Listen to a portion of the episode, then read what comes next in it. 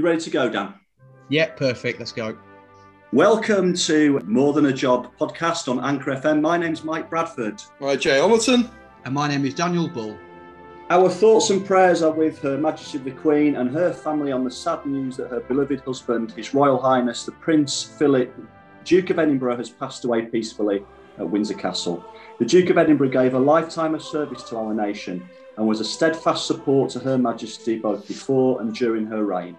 May our Lord bless and comfort Her Majesty the Queen and her family during this difficult time.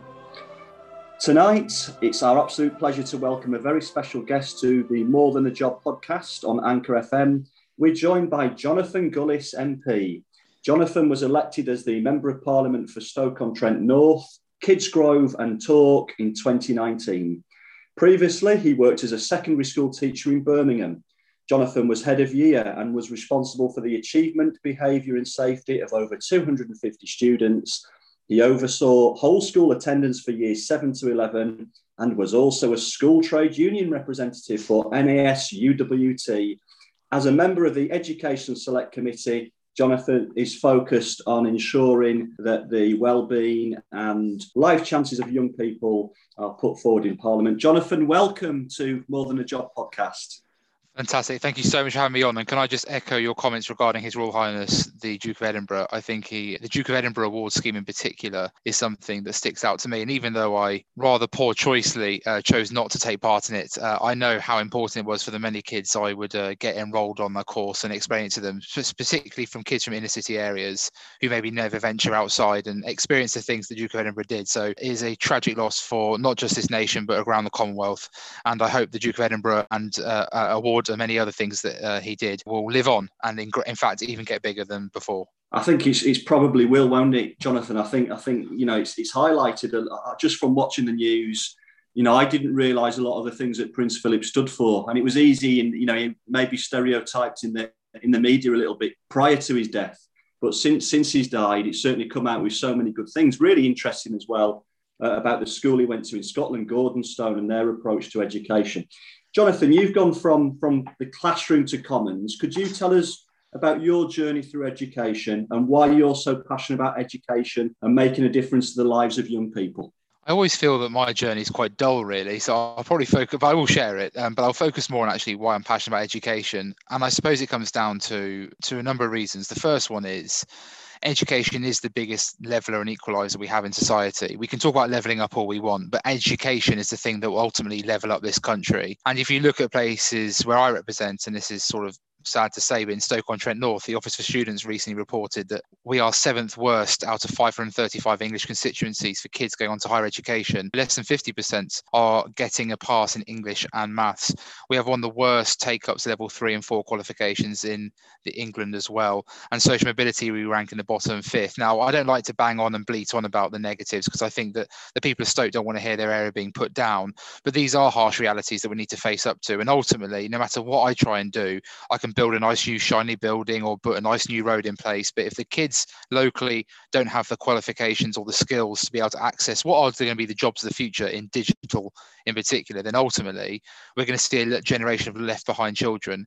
And Stoke on Trent will continue, sadly, therefore, to be forgotten as Birmingham and Manchester, who eclipse it sadly, continue to grow. Even though we are, as I always bang on about, the most connected city, the uh, A50 corridor, M6, four international airports with one hour, power engine of the Midlands uh, engine, and the uh, gatekeepers to the Northern Powerhouse. So I think that there's so much potential in Stoke. But in terms of why I'm passionate about education, if I'm quite frank, it's my dad who inspired me. So my dad went, and my mum. My mum went, to, uh, was on a, a council estate in London, passed her 11 plus, and went to grammar school. And really, that was the opportunity for her out of all her friends to be able to have a head start in life. My dad, on the other hand, went to a school in uh, Trowbridge. Uh, it wasn't really focused on the best quality of education, as he says. I think it's politely put. And he ended up failing his O levels. And he actually went back to that school to be a, a caretaker during the day and did night school. Got his O levels, then went on to do A levels whilst he was studying, I believe, uh, whilst he was uh, working for the council as a receptionist, and then eventually went through the Open University route. So my dad went through an extremely long route, but he was so passionate about education, about having better chances and better opportunities. In fact, he went into teaching himself, and to this day is a music teacher uh, in you know teaches piano to kids uh, and adults. And so his passion therefore came through and was what really got me inspired. And I remember it's very humble upbringing, but I had every head start. Look, I make no, I never hide it. I was lucky enough to go to a prep school, then a private school. I had every advantage given to me, but that was because of the sacrifice of my dad and my mum in their early years to make sure that I had a head start. And what I want to do with education is to make sure that kids in places like Stoke have the very best education, an education that is as good as a private school education without having to the fees that come with that.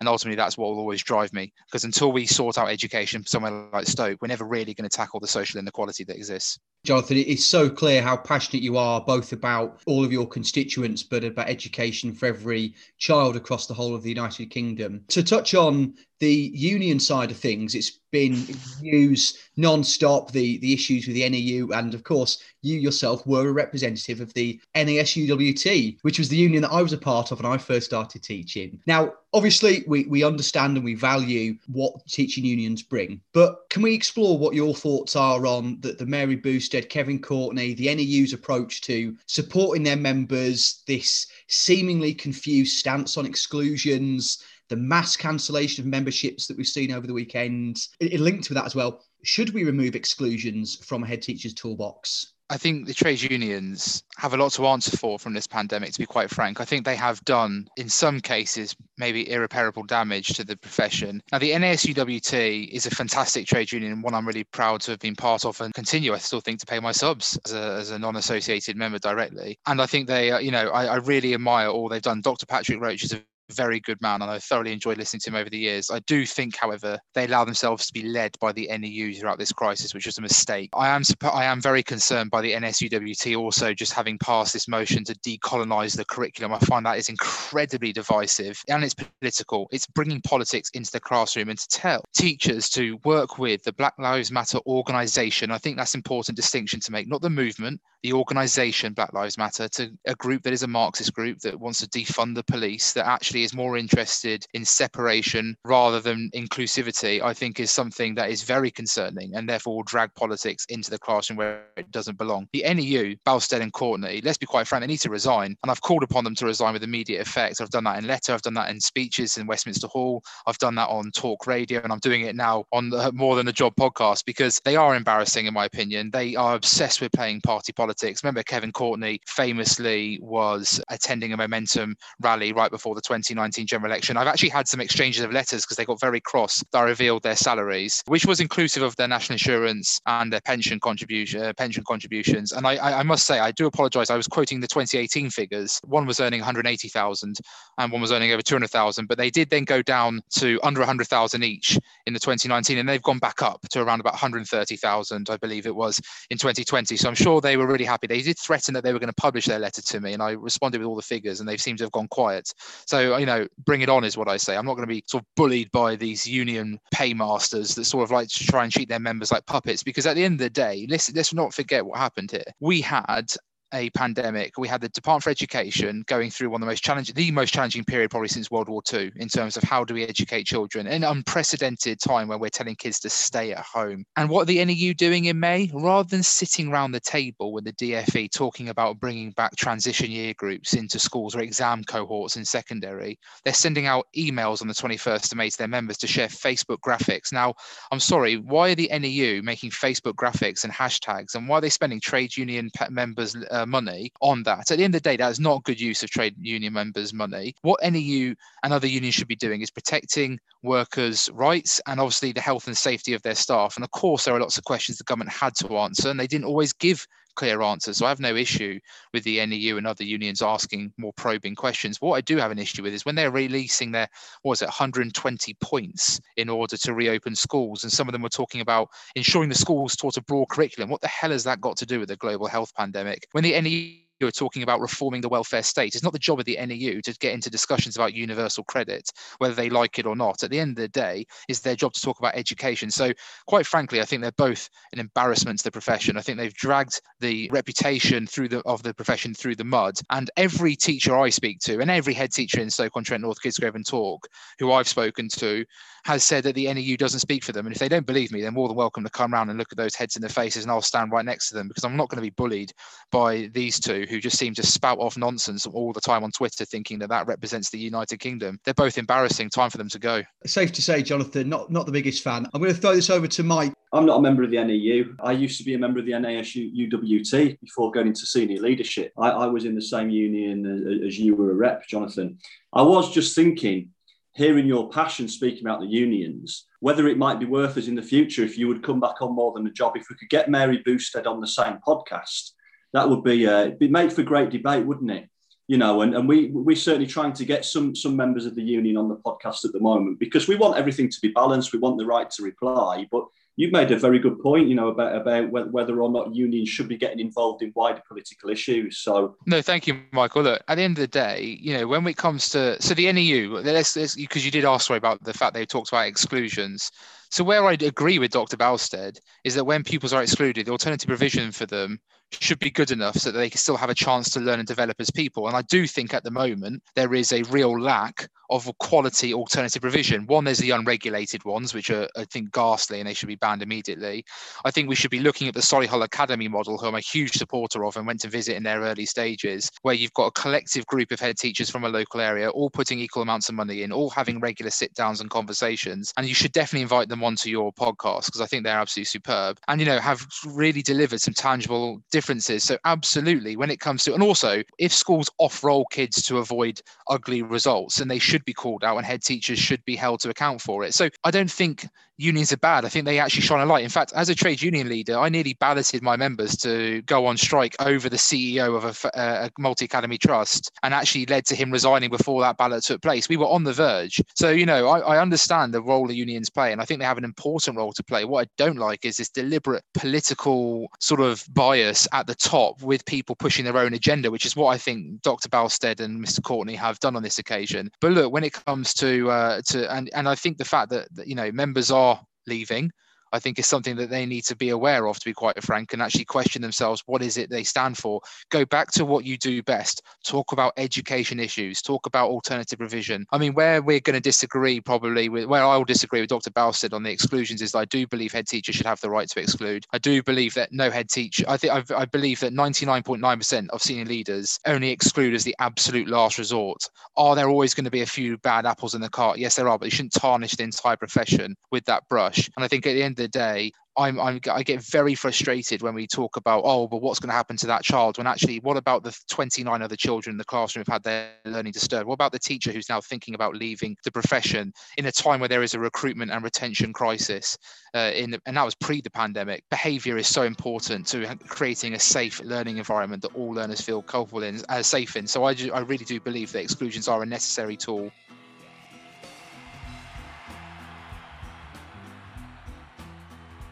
Talking of behaviour, because obviously we've talked about exclusions, do you welcome the launch of the 10 million behaviour hub initiative by Tom Bennett? Because Jess Phillips, who we had on last week on More Than the Job podcast, was less than supportive of this. And related to behaviour, you've been at the forefront of the uh, desecration debate. Do you think there's a breakdown in the respect of the uh, long held institutions that we have? So some fantastic questions. I suppose it won't come as a shock to you all that perhaps Jess Phillips and I might have uh, uh, different opinions on certain things. And on this one, yes, Jess and I, uh, I, you know, will be in disagreement. I think this is a welcome initiative. Tom Bennett is someone that I've I've actually been at a school where he came in and gave a talk and a seminar, and I, I you know I've read some of the stuff he's done, and I think he is a, a very sound chap on this type of stuff. But I would always be cautious with these behavior hubs because one thing we're very good at is setting up these uh, these bases, but God knows where they always end up. You know, for me, they should be we should be say, setting things up as local as possible because at the end of the day if you're in stoke on trent if you've got my near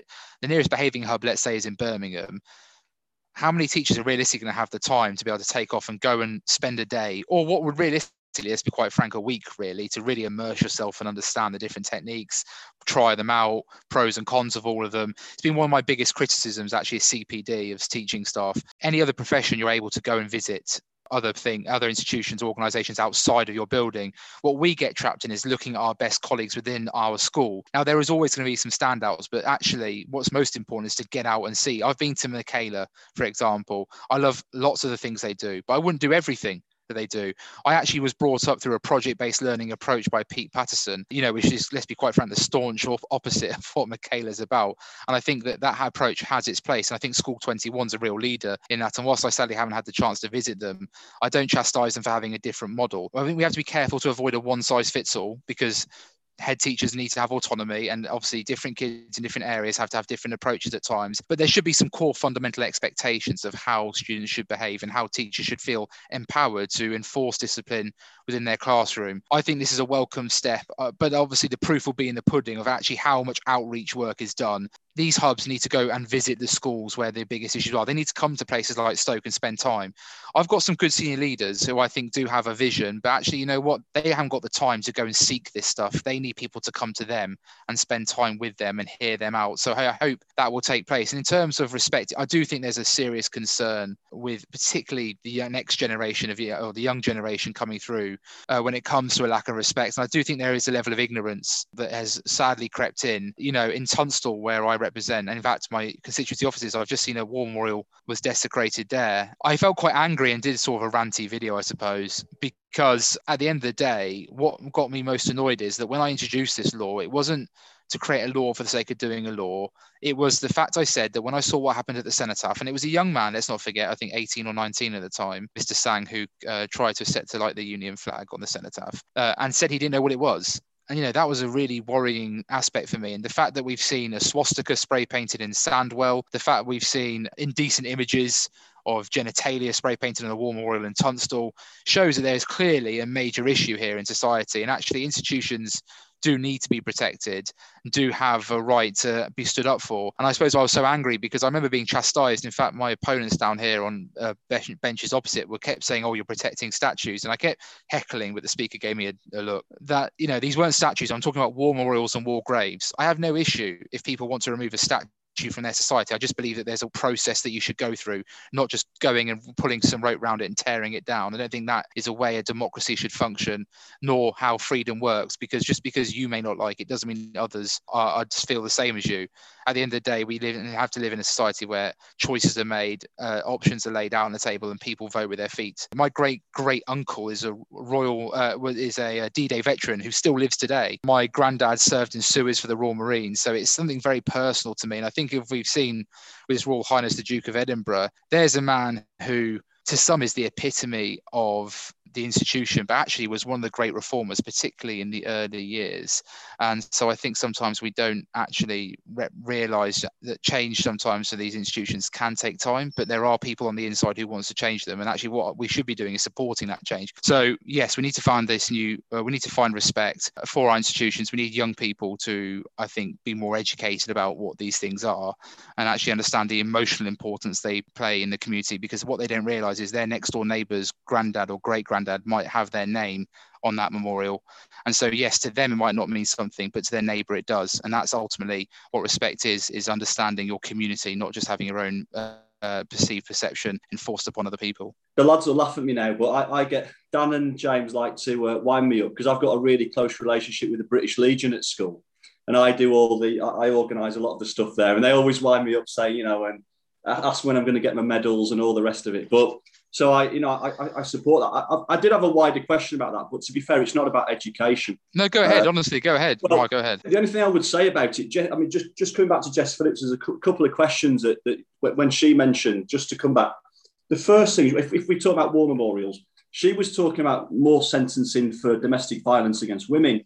And I was just thinking, I, I used to teach law. Do you think there's more chance of your reforms going through Parliament as a combined criminal justice bill? Because there seem to be lots of areas where there need to be higher sentences for, for lots of different things. You might end up coming together with other parties and other politicians to, to combine it as something else. So what's happened actually is that the legislation we brought forward as a private members bill has been introduced into the police crime sentencing and courts bill, uh, which has obviously got tougher sentences for killer drivers, uh, for child murderers, child abusers, and uh, a host of other serious offences. So uh, it has been consumed within a wider piece of legislation that is going to see sentences increase uh, for some of the most heinous crimes that we see in our society. And whilst I understand that some people might say, "Is this really the issue of the day?" Well, the fact I've, I've given you three examples within the past 12 months, and those are the ones that I know of. Let's let not including the ones that we haven't made haven't made the newspapers locally or nationally, says that there is clearly an issue in society. I think people get carried away with my whole 10 years in prison. Well, that's I need to remind people that's the maximum sentence. And at the end of the day, when you're writing legislation on the criminal uh, justice, as you know, Michael, there has to be sentencing guidance. And ultimately, we were asked as part of our private members bill, what would your sentencing guidance be?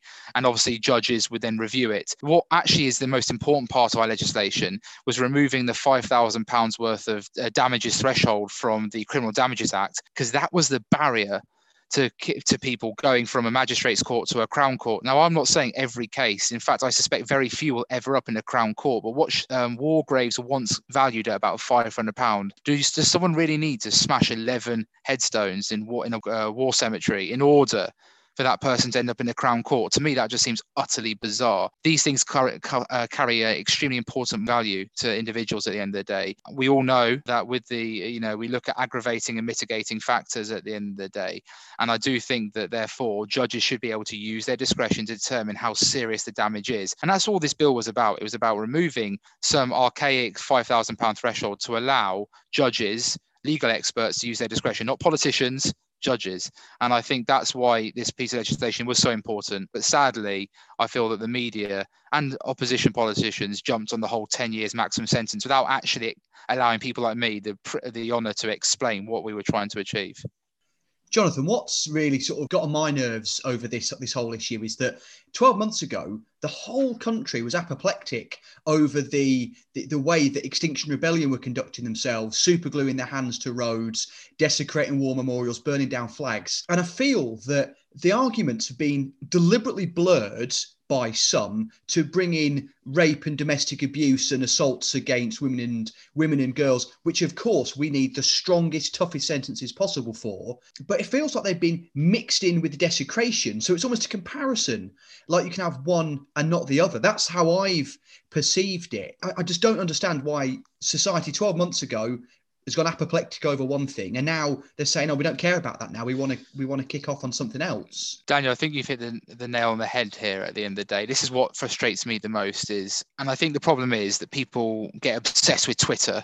And I came off Twitter because I was I realised it was a cesspit of the left, if I'm allowed to say that on your show, and I had to escape it immediately. And since I've done that, uh, my mental health has drastically improved. I keep saying the silent majority. You know, I walked into my seat, the first ever Conservative elected, with a six thousand plus majority. That's large larger than any majority my predecessor ever had, aside the one she actually inherited before she stood for election for herself. I think the silent majority want these type of laws put in place, but I do feel that they just feel what's the point of getting involved in debate online? You are right. Extinction Rebellion have a right to protest. What they don't have a right to do is stop people going to work, stopping the economy from effectively going forward, ruining and disrupting people's lives, damaging public property. That is not protest at the end of the day, in my opinion. That is that is un- the unruly mob. And you know, the best epitome of that is the student university tuition fees protest. I remember when Nick Clegg came to Oxford Brookes, where I was studying, and looked us all in the eyes and told us that we were going to get free uni fees. And I understand that therefore a lot of students felt angry when the fees went up, but that didn't give them the right to go and smash windows, throw fire hydrants off the roof,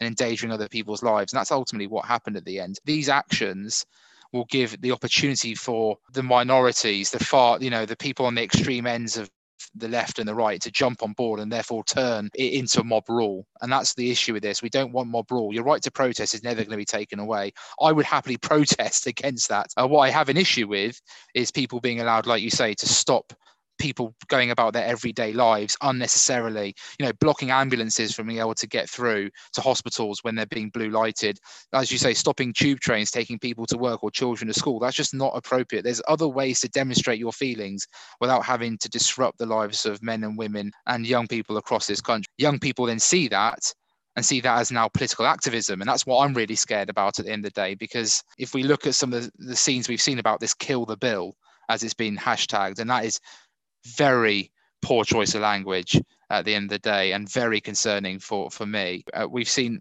police vans burnt out young people throwing bottles eh, police officers injured. For, for for what? What point has that made? I think bristol perfectly epitomized why this legislation was needed at the end of the day. So and i agree with you that you know, Sir Keir Starmer, Captain Hindsight, ended up doing a, a, a Twitter, a tweet I saw where he said, five years for rape, 10 years for damaging a statue. And it was, you know, for someone who says that he's forensic and someone who was a former, you know, lawyer, a very senior uh, QC, but as a very senior lawyer in this country, to get to conflate those two things is, like you say, not appropriate. They are very different things. And I couldn't agree with you more. I want to see much tougher sentences for violent crimes, particularly or against men and women. I want to see, you know, and children. I want to see sentences go up. I think the government know what I'm like. I'm Mr. Bang them up and throw away the key. I've got no issue with prisons made to go a bit old school. Uh, you know, I don't like seeing TVs. I don't like this idea of en suites. Uh, you know, I've got them all for education in prisons, but I'm not for much else in terms apart from hard labour, uh, perhaps in some cases for those you know serious offenders.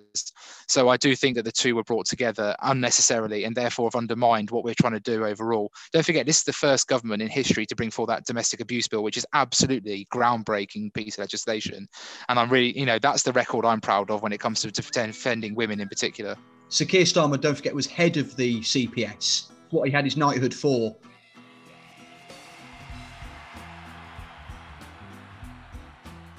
What you're clearly saying is there's a lack of education on core British values. Now, you were a teacher, we're all teachers. Where does this education need to come from then? Because it can't just come from the schools. You can't keep battering on at the schools. Yes. We, we, talked about this very early on in one of our very early podcasts. This whole teacher bashing. As soon as something goes wrong in society, it's teachers' fault that they haven't yes. quite taught that well enough. But it can't just come from politicians as well. So where does this education need to come from?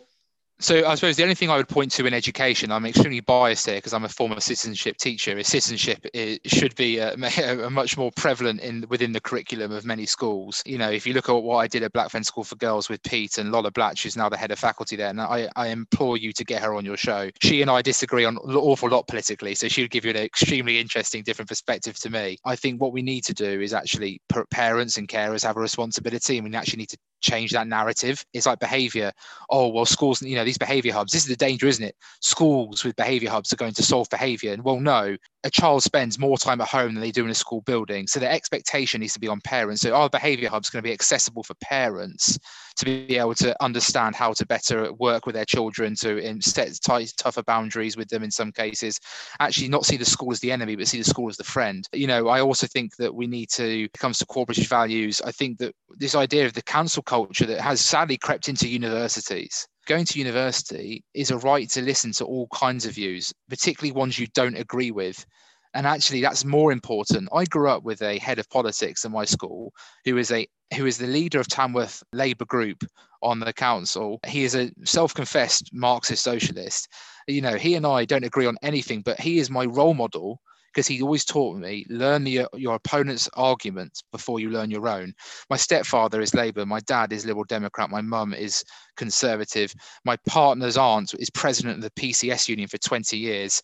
Her partner, and my partner's uncle is a SNP Marxist. You know, and uh, you know this this is what he would call himself. By the way, I'm not I'm not being rude. That is generally what he would call himself. I couldn't come from a more diverse set of groups and uh, uh, values and ideas. But what I have always done is learn to respect the other person's position and actually listen to it and educate myself on it, and perhaps sometimes even be proven wrong. I'm always happy to be moved. I just want to be taught why I'm wrong. And I think until universities really grasp this and we start to realize that you know like manchester university banning certain words for lecturers to use i mean my god you know there's more important things to do in this world you know jacob rees-mogg being cancelled from attending universities or universities having to pay for security so we can come on campus. A guy who's democratically elected leader of the House of Commons is told that he isn't welcome on a university campus because he's a conservative. I mean, what the hell has gone on at university in this day and age? Anti Semitism on the increase at university. Universities not wanting to have to accept the IHRA, but actually being forced to do so because Gavin Williamson thankfully stepped in and said, you either do it or we're going to tell you to do it and there'll be consequences if we do. This is a very concerning time for higher education.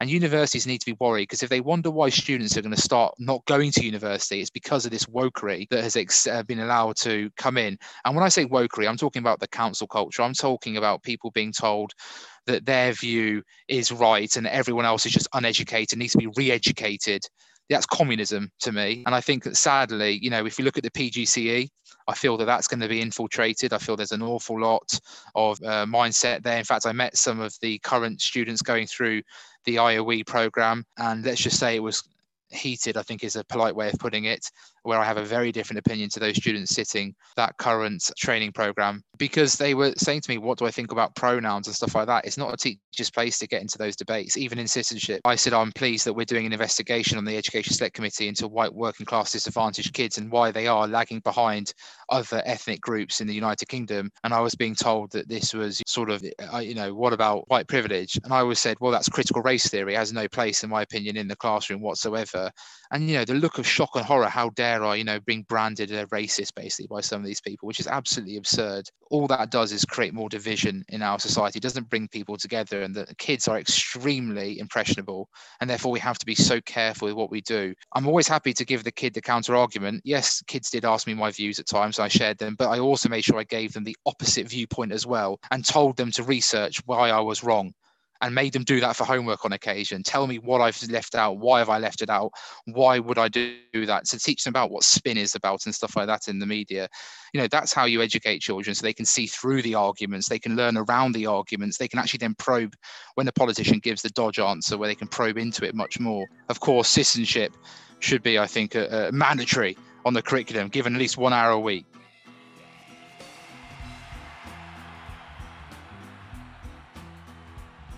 We intend to be a politically neutral podcast. So, as we've said, Dr. Mary Bousted or anybody else who feels they want to come and challenge Jonathan and his views, you know, please do. We'll, we'll provide a platform for that reasons debate and, and as Mike said, the right to reply. But on this on this topic, Jonathan, there's a very influential person on Twitter who's got about 80,000 followers. He tried to cancel me because we had Robert Halfon on episode four. Oh. And and obviously Robert Halfon, he serves as your chair of the Education Select Committee. I was receiving multiple messages from this influential education person on Twitter because we dare to have a Tory on the show. To throw this back to you and say, if there are Labour MPs, Jonathan, who you who you see later on tonight, please say to them, come on the show, come back on with you, and we will love love to have a debate.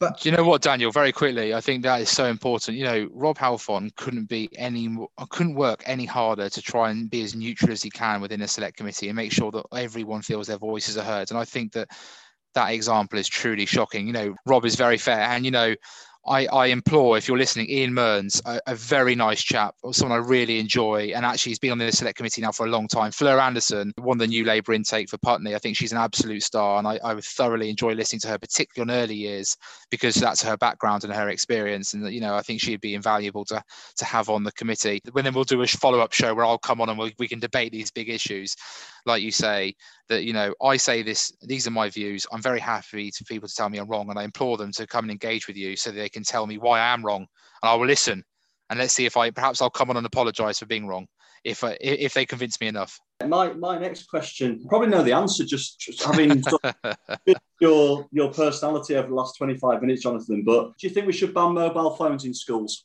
Yes, I think we should. As a head of year, I dealt with online bullying more than anything else. And what really grinded me was when parents would come in and say, so and so sent a message last night and I was like, okay, what are you going to do about it? Well, nothing, because it's out of school hours. Have you reported it to the police? Have you reported the account? You know, in some cases, your child is actually too young to have a social media account, to be quite frank. I think it's ghastly that you can have a social media account at 13. I think you should be 16. I think you should have to verify who you are. I appreciate there's then data around that and, and identity theft potentially on there. So I don't know how we could do that verification without Facebook or someone storing your data. I wouldn't want them storing it. I think it's far too young, uh, 13 kids going on there. It brings so many issues into school. It is a distraction. The amount of issues, and you will have all experienced this as teachers, when kids are coming off the playground at the end of break or at the end of lunch And if you're in the pastoral care side of things, oh my God, you know it's about to be a hectic hour where you've got multiple issues. And what's even worse is that when there is bullying taking place, kids are recording these kids being victimized, being bullied, and it's absolutely disgusting. And some of the footage makes me cry. And so, look, I think what Michaela do is a very smart thing. You come in at the start of the day, you hand in your phone to your form tutor in a box. That box is locked away safely. And at the end of the day, you go back to your form room and it's handed out by the teacher. I think kids should be allowed to take the phones to and from school. You know, at the end of the day, it's a safety thing, but also, you know, kids in a modern world sometimes need to access their parents where needs be. But during the hours of the school day, no, those phones should be locked away and not seen until the end of the end of the day. Jonathan, you recently spoke in the House of Commons and you said, if we are really going to sort out education, we need a standardised national written test in every school for all year groups, from reception to year 11, so that everyone does the same. At primary, it would be literacy and numeracy, and at secondary, it would be English, maths, and science, so that we would have some actual data on the full impact of loss of learning. Can you give us some more details as to your thoughts and ideas on this topic and what you meant by that? my major concern with what's happened this pandemic is how we're going to accurately gauge how much learning has been lost. Part of me thinks there's lots. Part of me thinks actually schools have done a tremendous job and actually a lot of kids are more resilient and will bounce back much quicker than what we think. So what I would like to have seen happen is in this spring term, maybe even early summer term, all students uh, across from year reception to year 11 sit this standardized test, which will then be marked and you can hire examiners to mark them. Uh, and ultimately then we every school then have data on their children as to where they were before the pandemic and where they currently are now in those core subjects which also have core skills that are used in all subjects wider that then means that we can actually have an accurate picture of what the loss of learning looks like and make sure that, that we give the targeted support to those kids who need it now i appreciate that some people would say that's a lot of admin for teachers for markers that comes with costs etc but i think it's the only way data in schools is so important and it's the only way we're ever going to accurately understand what happens. Because I, I am a huge skeptic, for example, of the national tutoring program, and I feel that recent reports from the NAO have, have proven why I'm a skeptic of it. We're talking about what 650 odd million pounds for getting kids in the most disadvantaged areas, in particular, free school meal children getting one-to-one tuition, which they absolutely deserve to have, particularly after this pandemic. But yet, so far, only 125,000 out of 1.5 million children who are free school meals have accessed that. And actually, only 18,000 of those kids are actually free school meals eligible. And that's not a failing of the school. That is what I would call sharp elbowed middle middle class parents getting their kids the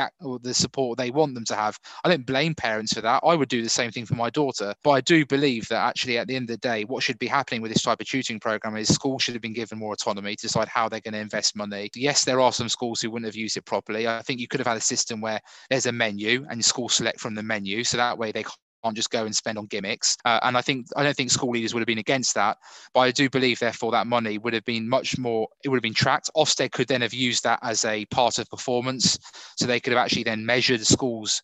Uh, progress based on the interventions the schools decided to invest in, and actually then judge head teachers on whether or not they made the right decisions when it came to investing that money. I suppose I've built upon this over recent times where I've been thinking with well, it's too late for it now, sadly, I believe. Uh, I think the government have heard my idea but won't go with it. But what I am actually in the progress of doing is putting together some research to say that we should have a key stage three should be standardized. And I think key stage three should be year seven, eight, and nine. I think it should be a broad range of subjects. And I think kids should do an exam in it. So you officially get a level one exam at the end of year nine in order to ensure that no child ever leaves school without some qualification. And then you go into your GCSEs because as a head of year, you know, I was talking to kids about their options. They're far too young and far, and they don't understand the different options. I don't understand the different options. I don't work in business. I don't work in finance. I don't understand plumbing or electrical work. I've never done that. I, what I call a proper job in my day's life. I was a, I'm a politician now, for God's sake. You know, year nine, what we then need to do is bring chambers of commerce or local enterprise partnerships or LEPs as we know them should be then be running, in my opinion, careers advice and actually bringing business people into the world because that's the one thing that the schools have never really bridged that gap with with the business world and secondary schools in terms of having people come and explain, sell, show young people what the different types of work are out there. You know, also breaking down stigmas. I remember telling kids about going to be a manager in Aldi uh, as a graduate and being laughed at. And actually, when I was saying to kids, you get a 40 grand a year starting salary, an Audi A3 for your car, private uh, healthcare insurance for you and your partner, and 28 days paid holiday. I was like, I made a bloody mistake when I left school. Should have gone straight into Aldi. Uh, you know, and, and done that careers program personally. So, you know, McDonald's again, you know, very worthy profession, you know, and we need to break down the stigma in some of these jobs. You know, being a plumber, electrician, these are jobs that are actually we have a severe shortage of skills in this country yet kids think that they're not actually that important in some cases because we're so focused on university always being the answer to solve all our problems well i think that's part of the problem is this obsession with university which is why the fe white reform uh, the fe reform white paper i think is a huge step in the right direction I think one of the things we desperately need to do is move away from the PGCE model. I personally think that I, I, do think in secondary you need to have a specialism. I, I think it would be preferable in primary as well. I think you should still go and do a degree. Then you should be able to do a degree apprenticeship, which is effectively what I would call a master's. But then you're actually working and learning and earning on the job, and that is a big way. I also think there should be bonus incentive schemes. We know the biggest talent pool for education is in London. It's young, it's dynamic, it's forward thinking, and normally what happens in London transfers across the country five to ten years afterwards. If you could have some scheme where you had the best teachers going to other schools in the country where they were given, let's say, a £1,000 bonus tax free after three years, if they can provide evidence that they made a sustainable difference to the school they work for, I bet lots of teachers would be willing to move to places like Stoke, North uh, Durham, you know, and other places like that, uh, Stockport or whatever it may be, Bolsover, in order to really push education in those areas. And I think that's ultimately what we need to do: incentivize teaching. And uh, and I hope I hope that we'll start to think outside the box. And I do agree with you. You know, I'm sure James, you do fantastic work with careers. What we need to do, like I say, is work with those chambers of commerce, work with the LEPs, get them into schools, get them showing kids what they can do, get kids out on work experience. Actually, I think we need to legally protect work experience somehow and actually make it a proper application thing that you go through, you actually interview for, etc. Not I'm going to go and get a mate with my a job with my mate's dad for for a week and have a good one. And I think private schools can play a huge part in this as well. And at the end of the day, work because they've got a lot of contacts in helping local state schools that are surround them to access some of those individuals that can provide them those opportunities to the young people that they serve. Jonathan, when I did my work experience back in 2003, I think it was, I did two weeks for the Caudwell Group. Obviously, John Caudwell's done a tremendous, uh, tremendous job out and he continues to be very um, philanthropic now, doesn't he? And, and he does an, an, awful lot. And when I worked at Haberdashers Abraham Darby Academy in Telford, we were part of a business in the community scheme, and we were very, very fortunate to be paired up with Capgemini and as a result, our principal, Lee Hadley, changed the, the school's sort of motto and, and plan for the students to be calm, confident, and caring, which will make them impressive and employable people. That's brilliant, right? That's exactly what you yeah. want to hear.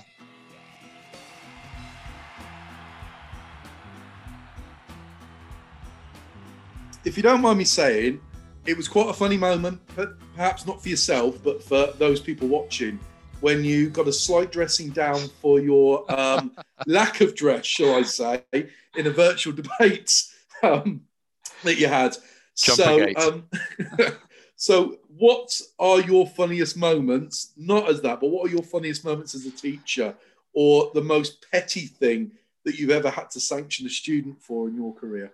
Madam Deputy Speaker was absolutely right to chastise me over my my lack of jacket, uh, and I uh, and I, I, you know I, I deserved the ticking off at the end of the day. In fact, I had a few emails from students going, "You'd have given me detention, so I hope you get the full punishment that you deserve." They left their names off, and they uh, but they they were very angry. Uh, my staff have kept them. I think they've printed them actually, and they put up on the on the notice board or or the dart board which my staff use, which has my face on it. My mum was so frustrated with me. She was like, "For goodness sake, of all the things I, I wanted you to be proud of." It wasn't because you didn't wear a jumper for goodness sake, Jonathan. You know, my I was I, I brought the family name into disrepute. You know, a lesson learned there with Jumpergate. But in terms of the pettiest thing I've told told a kid off for, I've got to be honest with you. I I prided myself, and I know I get attacked by the Twitterati for this, but I prided myself on being a Boris Johnson, so a bit eccentric, but also Jacob Rees-Mogg as this sort of like, you know, slightly aloof, out of touch character. And I played this character all in, in school all the time. And because I kept it up, the kids thought it was actually me. I'd come in, and when they came into the room, uh, they had to greet me. Uh, and they had to say, Good morning, good afternoon, sir and they had to sound positive, no negative Nellies allowed in the room. And so I suppose uh, sending a kid to isolation because they didn't come in and sound jolly as they were coming into my classroom. Or if I said slants, they didn't quite sit up, listen, and no talking quick enough uh, at the end of the day. So I, I prided myself on being a right stickler for all the for all the rules and expectations. And yeah, grumpy Gullis is what I became known as because I refused to smile uh, at the end of the day. A handshake, I think, was a worthy reward for a naughty child who behaved well for a period of time, not a not a gimmicky gift that you know some teachers like to give. So yeah, I think I remember colleagues saying that when they said I'm going to get Mr. Gullis, this kid was suddenly go, oh, fine, fine, fine, because they just didn't want to have to deal with with me. So yeah, I suspect it was not being cheery enough. But I have had some some times where some kids have come back at me, you know, when I'm being a bit sort of sharp witted with them, and they've come back at me, and I can't remember one of the examples off the top of my head. But all I can say is that the child made me laugh so much because they were so quick and it was so good that whilst they should have had detention, I let them off with it because I thought I'm not going to punish someone's humour at the end of the day. If I've if I've stuck it on this kid with a bit of uh, a bit of jip and they've beaten me, they deserve to be praised. In fact, I used to give them merits, I think, or rewards for it uh, because I thought, well done to you for being for being on the ball. Jonathan, I, am going to say this one, and I'm going to keep this in the podcast. This is at James's. Uh, this this James was absolutely done up by a year seven kid. James absolutely lost his rag with this boy, and he was shouting at this boy, saying, um, "I am absolutely fed up with you. Your attitude stinks." The boy, deadpan, quick as you like, stared James right in the eye and just said to him, "And so does your breath." well done. You know what I mean? Kids like that need to be rewarded. Brilliant. It's oh, absolutely oh, yeah. brilliant. He was, they, yeah, well done to them. Jonathan, these are just these are just quick fire questions, so you can't you, you can't sort of qualify them with an answer. You just got to give the answer. That's fine. But I'll start you off. Ketchup, tomato ketchup, fridge or cupboard? Oh, it's fridge. Absolutely fridge. Tea or coffee? Tea. And what would be your top artist on Spotify? Skepta. Okay, so pub's open today. What are you ordering? Plum Porter, Titanic Brewery. We did teaching room 101 a few podcasts ago. What would you consign to oblivion from teaching? Treasure hunts around the classroom. Worst thing I ever did. Oh my God. What two items would you take with you if you were shipwrecked on a desert island where all your food and water were taken care of? So it's the items you could not use to aid you in survival. Great question. My word, what would I take with me? I'm incredibly dull. Oh my word. Um, I would take uh, uh, my a picture of Her Majesty, the Queen, which I have in my office, uh, so I can always uh, and and I would take. It would have to be some uh, mature cheddar that I could treat myself to every now and again because it's my guilty snack. Some really posh stuff, you know what I mean? Like proper farm shop type stuff. I know that, you know, it might be taken care of, but if I was on one item that isn't food or water related, it would actually be uh, I'm a massive Harry Potter nerd. So I would take the Harry Potter collection and sit there and read it over and over again and pretend I was I was in Hogwarts probably just to keep my sanity. Jonathan, if you had a time machine, what event in history would you like to go back and witness? I've had this conversation. You know, when you have these conversations loads, and you change your answer every time because I love history, so I'm a proper nerd. Is it would have to be Churchill coming in as prime minister during the war. That first day to actually see him come in and the decisions he starts to make right from the start, and actually seeing the the mood of the room reacting to him. Because as we know, he wasn't he wasn't popular. he, did, he wasn't necessarily wanted, but he was needed uh, at that time. What's the greatest piece of advice that you've ever been given? It goes back to Dr. People. Always know your opponent's argument before you know your own. Yeah, strong, strong that is.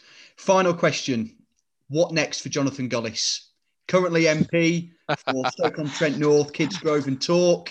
Currently a member of the Education Select Committee. What next? Get re-elected. to be quite honest with you, I'm the first ever Tory. I've got to got, got to try and stay in the game. Um, I've got a young daughter now, so I need to also make sure I've got a salary coming into. I've got two puppies for some reason and a baby, and all in a year. I don't know what my partner and I were thinking.